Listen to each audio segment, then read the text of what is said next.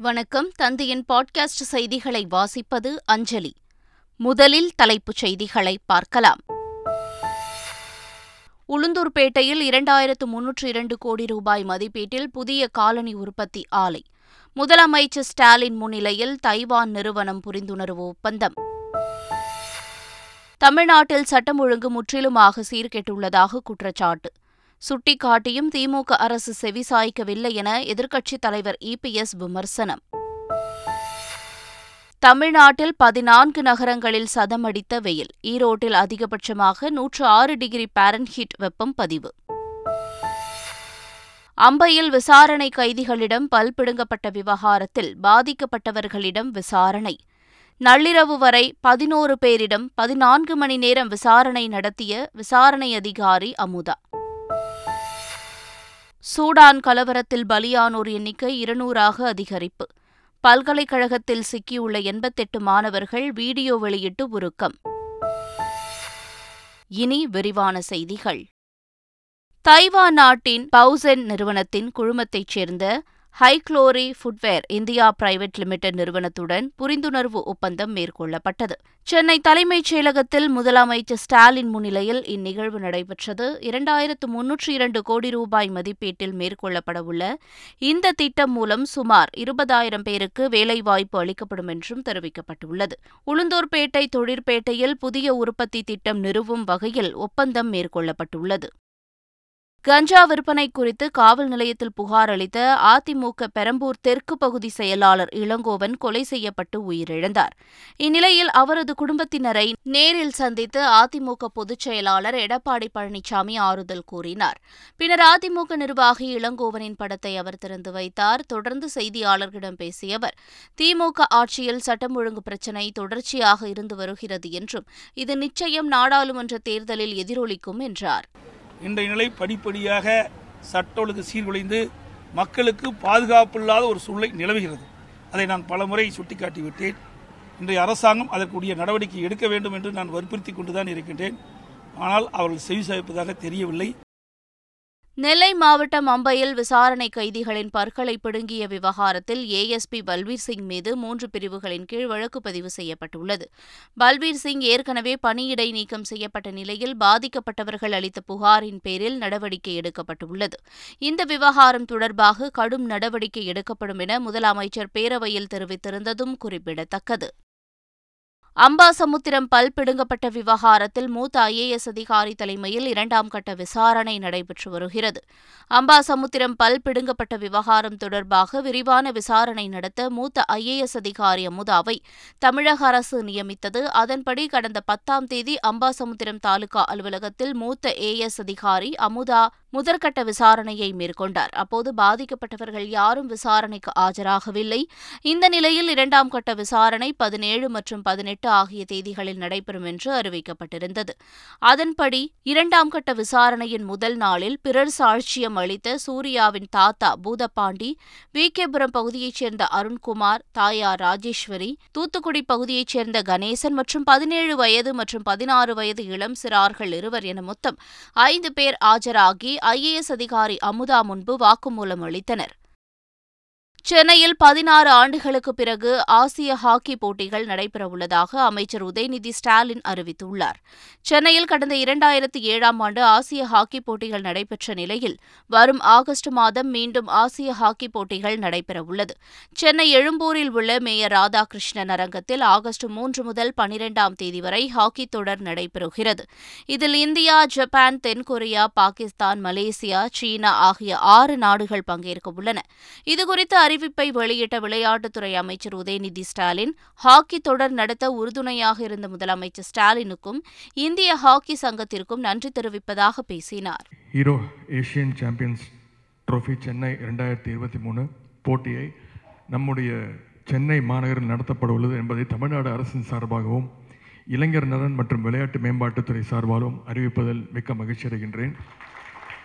இந்த சாம்பியன்ஷிப் போட்டியானது சென்னையில் உள்ள மேயர் ராதாகிருஷ்ணன் ஹாக்கி ஸ்டேடியத்தில் வருகின்ற ஆகஸ்ட் மூணாம் தேதி முதல் ஆகஸ்ட் பனிரெண்டாம் தேதி வரை நடைபெறவுள்ளது தமிழக ஆளுநர் ஆர் என் ரவி இரண்டு நாள் பயணமாக இன்று ராமநாதபுரம் மாவட்டத்திற்கு சுற்றுப்பயணம் செல்கிறார். கேந்திரிய வித்யாலயா ஆசிரியர்கள் மற்றும் மாணவர்களுடன் உரையாடும் ஆளுநர் தேவிப்பட்டினத்தில் மீன்பிடி சமூக உறுப்பினர்களுடன் இன்று உரையாடுகிறார். நாளை இமானுவேல் சேகரனார் மற்றும் முத்துராமலிங்க தேவர் நினைவிடங்களில் ஆளுநர் அஞ்சலி செலுத்துகிறார். டெல்டா மாவட்டங்களில் சுரங்கப் பணிகள் நிறுத்தப்பட்டதாக முதலமைச்சர் ஸ்டாலின் அறிவிக்க வேண்டும் என்று பாமக தலைவர் அன்புமணி ராமதாஸ் வலியுறுத்தியுள்ளார். சென்னை எழும்பூரில் பாமக சார்பில் நடைபெற்ற இஃப்தார் நிகழ்ச்சியில் கலந்து கொண்ட பிறகு செய்தியாளர்களுக்கு பேட்டியளித்த அவர் என்எல்சி விவகாரத்தில் நிலக்கரி சுரங்கப் பணிகள் நிறுத்தப்பட்டதாக முதல்வர் அறிவிப்பு வெளியிட வேண்டும் என்றார். தமிழக பாஜக தலைவர் அண்ணாமலை வெளியிட்டுள்ள திமுகவினர் பட்டியல் குறித்து கேட்டதற்கு விசாரித்தால் உண்மை தெரிந்துவிடும் என்றும் அன்புமணி ராமதாஸ் பதிலளித்தார்.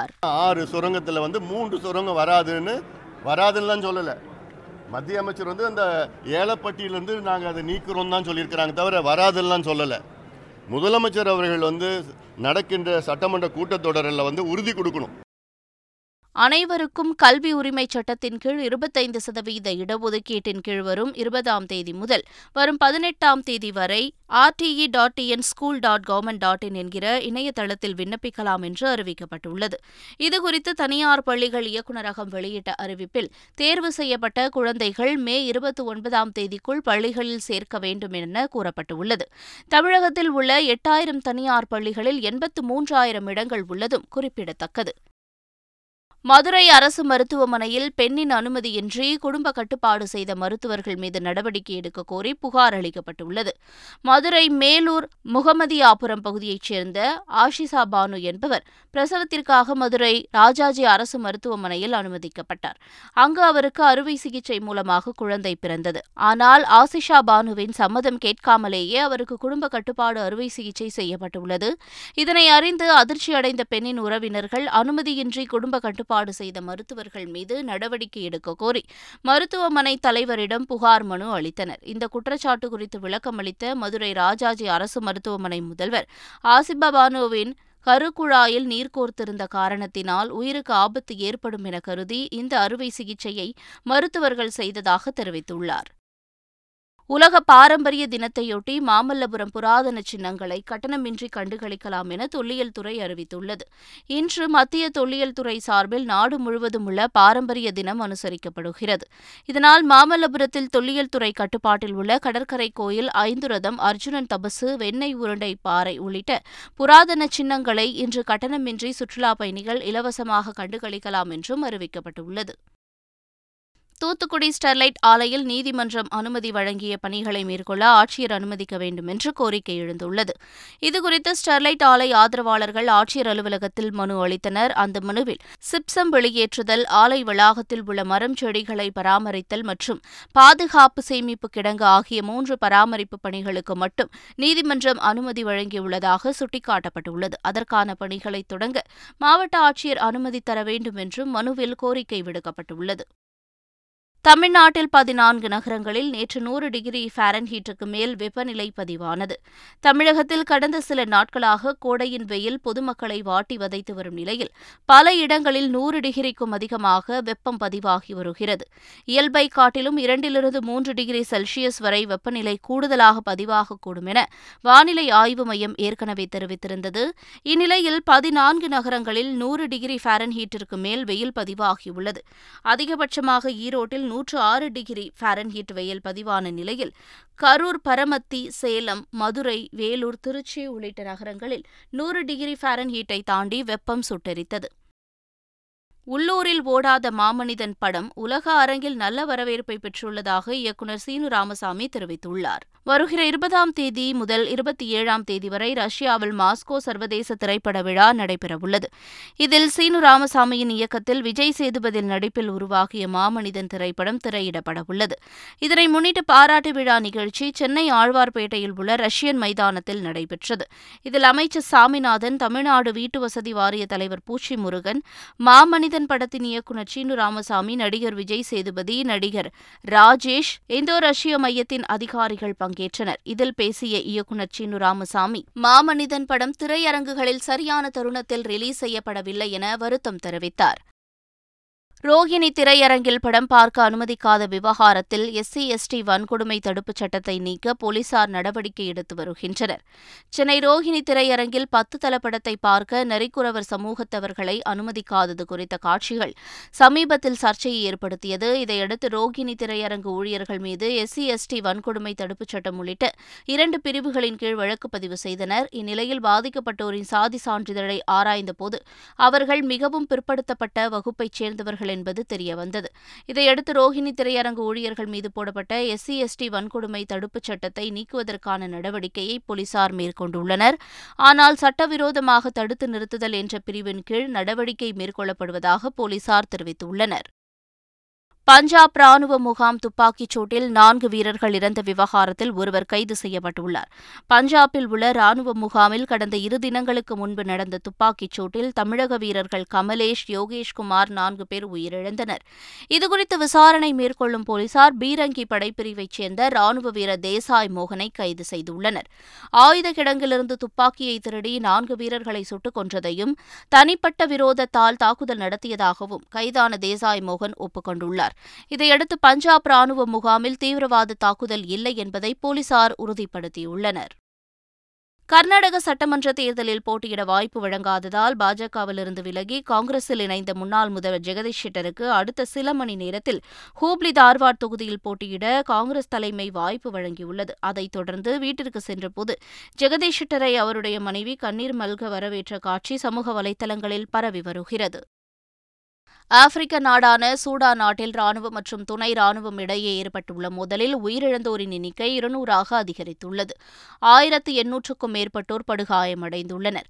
சூடானில் ராணுவம் துணை ராணுவம் இடையிலான மோதல் சம்பவம் தொடர்பாக ஏற்பட்ட கலவரத்தில் இதுவரை இருநூறு பேர் உயிரிழந்துள்ளனர். ஆயிரத்து எண்ணூற்றுக்கும் மேற்பட்டோர் படுகாயமடைந்துள்ளனர். இதற்கிடையே கார்டூம் பல்கலைக்கழக பகுதியில் தாக்குதல் சம்பவங்கள் நடைபெற்று வருகின்றன. இதன் காரணமாக பல்கலைக்கழக மாணவர்கள் ஆசிரியர்கள் உட்பட எண்பத்தி எட்டு பேர் அங்கு சிக்கியுள்ளனர். தாக்குதல் சம்பவத்தில் மாணவர் ஒருவரும் உயிரிழந்துள்ளார். இதற்கிடையே தங்களை மீட்குமாறு உமர் ஃபருக் என்ற மாணவர் வீடியோ ஒன்றை வெளியிட்டுள்ளார். அதில் தாங்கள் அவநம்பிக்கையான சூழலில் சிக்கியிருப்பதாகவும் உணவு குடிநீரின்றி தவித்து வருவதாகவும் குறிப்பிட்டுள்ளார். எனவே தங்களை உடனடியாக மீட்க நடவடிக்கை எடுக்க வேண்டும் என்றும் அவர் கேட்டுக் கொண்டுள்ளார் முதன்முறையாக சர்வதேச விண்வெளி நிலையத்தில் எடுக்கப்பட்ட ரஷ்ய திரைப்படம் வரும் இருபதாம் தேதி வெளியாகிறது. ஒரு மருத்துவரை மையமாக கொண்ட தி சேலஞ்ச் என்ற திரைப்படம் முதன்முறையாக சர்வதேச விண்வெளி நிலையத்தில் படமாக்கப்பட்டுள்ளது. நடிகை யூலியா ஃபெரசில்ட் ரஷ்ய விண்வெளி வீரர் ஆண்டன் ஷிகாப்லெரோ உள்ளிட்டோர் இந்த படத்தில் நடித்துள்ளனர். ஒரு விண்வெளி வீரரின் உயிரை காப்பாற்றுவதற்காக நடிகை யூலியா பெரசில்ட் சர்வதேச விண்வெளி நிலையத்திற்கு செல்வது போல கதை பின்னப்பட்டுள்ளது. வரும் இருபதாம் தேதி ரஷ்யா உள்ளிட்ட பல்வேறு நாடுகளில் படம் வெளியிடப்பட உள்ளதாக படக்குழு தெரிவித்துள்ளது. தற்போது தி சேலஞ்ச் திரைப்படத்தில் ட்ரெய்லர் வெளியிடப்பட்டுள்ளது ஓய்வு பற்றி முடிவெடுக்க இன்னும் நிறைய நேரம் இருப்பதாக சென்னை சூப்பர் கிங்ஸ் அணியின் கேப்டன் மகேந்திர சிங் தோனி கூறியுள்ளார். நாற்பத்தோரு வயதாகும் தோனிக்கு நடப்பு ஐபிஎல் தொடர் கடைசி ஐபிஎல் தொடராக இருக்கும் என்று கூறப்படுகிறது. இந்த தொடருடன் தோனி ஓய்வு பெற்று விடுவார் போன்ற கருத்துக்களும் முன்வைக்கப்படுகின்றன. இத்தகைய சூழலில் நிகழ்ச்சி ஒன்றில் தோனியிடம் ஓய்வு குறித்து கேட்கப்பட்டது. அதற்கு பதிலளித்த தோனி ஓய்வு பற்றி யோசிக்க இன்னும் நேரம் இருப்பதாகவும் நடப்பு தொடரில் சென்னை அணிக்கு இன்னும் நிறைய ஆட்டங்கள் எஞ்சியிருப்பதாகவும் கூறினார். தற்போது ஓய்வு பற்றிதான் பேசினால் அணியின் பயிற்சியாளருக்கு அழுத்தம் ஏற்படும் என்றும் சிரித்துக்கொண்டே தோனி பதிலளித்தார். உள்நாட்டு கிரிக்கெட் தொடர்களுக்கான பரிசுத் தொகையை இந்திய கிரிக்கெட் வாரியம் உயர்த்தியுள்ளது. இதன்படி ரஞ்சிக் கோப்பை தொடரில் வெற்றி பெறும் அணிக்கான பரிசுத் தொகை இரண்டு கோடி ரூபாயிலிருந்து ஐந்து கோடி ரூபாயாக அதிகரிக்கப்பட்டுள்ளது. டுலிப் டிராஃபி வின்னருக்கான பரிசுத் தொகை நாற்பது லட்சத்திலிருந்து ஒரு கோடி ரூபாயாகவும் விஜய் ஹசாரே கோப்பை வின்னருக்கான பரிசுத் தொகை முப்பது லட்சத்திலிருந்து ஒரு கோடி ரூபாயாகவும் உயர்த்தப்பட்டுள்ளது. ராணி கோப்பை சையது முஷ்டாக் அலி கோப்பை உள்ளிட்ட தொடர்களுக்கான பரிசுத் தொகையும் அதிகரிக்கப்பட்டுள்ளது. மீண்டும் தலைப்புச் செய்திகள். உளுந்தூர்பேட்டையில் இரண்டாயிரத்து முன்னூற்று இரண்டு கோடி ரூபாய் மதிப்பீட்டில் புதிய காலனி உற்பத்தி ஆலை. முதலமைச்சர் ஸ்டாலின் முன்னிலையில் தைவான் நிறுவனம் புரிந்துணர்வு ஒப்பந்தம். தமிழ்நாட்டில் சட்டம் ஒழுங்கு முற்றிலுமாக சீர்கெட்டுள்ளதாக குற்றச்சாட்டு. சுட்டிக்காட்டியும் திமுக அரசு செவிசாய்க்கவில்லை என எதிர்க்கட்சித் தலைவர் இபிஎஸ் விமர்சனம். தமிழ்நாட்டில் பதினான்கு நகரங்களில் சதமடித்த வெயில். ஈரோட்டில் அதிகபட்சமாக நூற்று ஆறு டிகிரி பாரன்ஹீட் வெப்பம் பதிவு. அம்பையில் விசாரணை கைதிகளிடம் பல் பிடுங்கப்பட்ட விவகாரத்தில் பாதிக்கப்பட்டவர்களிடம் விசாரணை. நள்ளிரவு வரை பதினோரு பேரிடம் பதினான்கு மணி நேரம் விசாரணை நடத்திய விசாரணை அதிகாரி அமுதா. சூடான் கலவரத்தில் பலியானோர் எண்ணிக்கை இருநூறாக அதிகரிப்பு. பல்கலைக்கழகத்தில் சிக்கியுள்ள எண்பத்தெட்டு மாணவர்கள் வீடியோ வெளியிட்டு உருக்கம். இத்துடன் பாட்காஸ்ட் செய்திகள் நிறைவடைகின்றன. வணக்கம்.